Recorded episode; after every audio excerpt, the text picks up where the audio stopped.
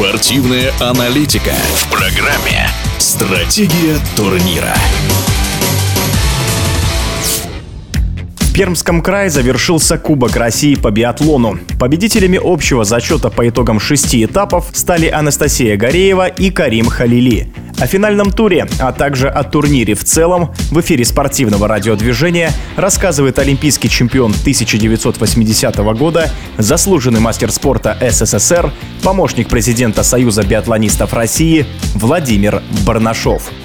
Нынешний сезон действительно получился достаточно ярким, хотя он был у нас и внутренним, и соревнования, которые мы проводили, Кубок Содружества с белорусами, и те, и другие были уровня Кубка мира поскольку организация проведения соревнований, показ телевизионный все остальное именно соответствовало кубку уровня. Естественно, лидеры в этом году, может быть, не всегда проявляли себя в полной мере, поскольку после Олимпийских игр всегда наступает какой-то небольшой спад. Надеюсь, все наши основные ребята, которые девочки, которые сегодня кто-то по разным причинам ушел в декретный отпуск, ребята там, Александр приболел немножко, но я думаю, что на будущий год они уже будут в строю нормальном и будут конкурировать со всеми остальными. Общий итог Кубка России и двух наших победителей, Халили и Гореевой, я бы ну, не стал бы сказать, предвосхищать, что это на самом деле самые сильные спортсмены в нашей команде сегодняшней. Нет, конечно, сегодня есть у нас у мужчины однозначно Латыпов, который показывал на многих стартах великолепные скорости, великолепную стрельбу, поэтому он, конечно, остается лидером сегодня. Хотя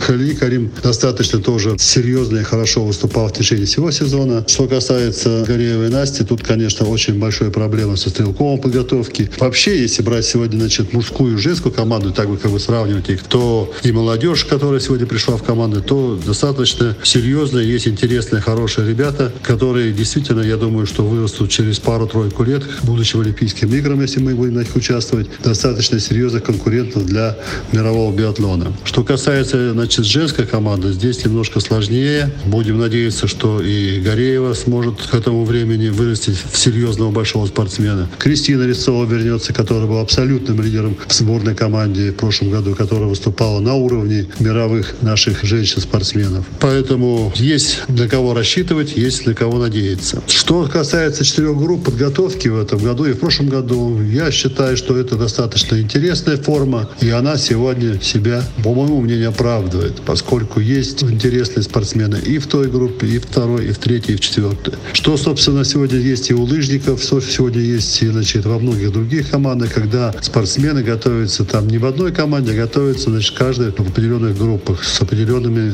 тренерами. И у них, в общем-то, тоже получается нормально. Если сегодня брать взять на мужскую две группы, то там и там есть интересные спортсмены, которые показали в течение сезона хорошие результаты. Ну, естественно, у Каминского это в первую очередь Латыпов, ну и молодежь ребята, которые сегодня там достаточно интересно проявляют, которые первый год сегодня в команде Юрия Михайловича. Я думаю, что на будущий год они уже будут заявлять в полный рост. На сегодняшний день лидер приболел Саша Логинов, но наши ветераны, тем не менее, достаточно успешно, хорошо выступает и Бабиков, и Цветков. Ну и Вася Томшин достаточно на некоторых стартах неплохо себя выглядел. Поэтому есть там и там интересные спортсмены. У девочек, я уже говорил, там очень большая проблема сегодня и, значит, с ходом, и достаточно очень серьезная проблема со стрельбой.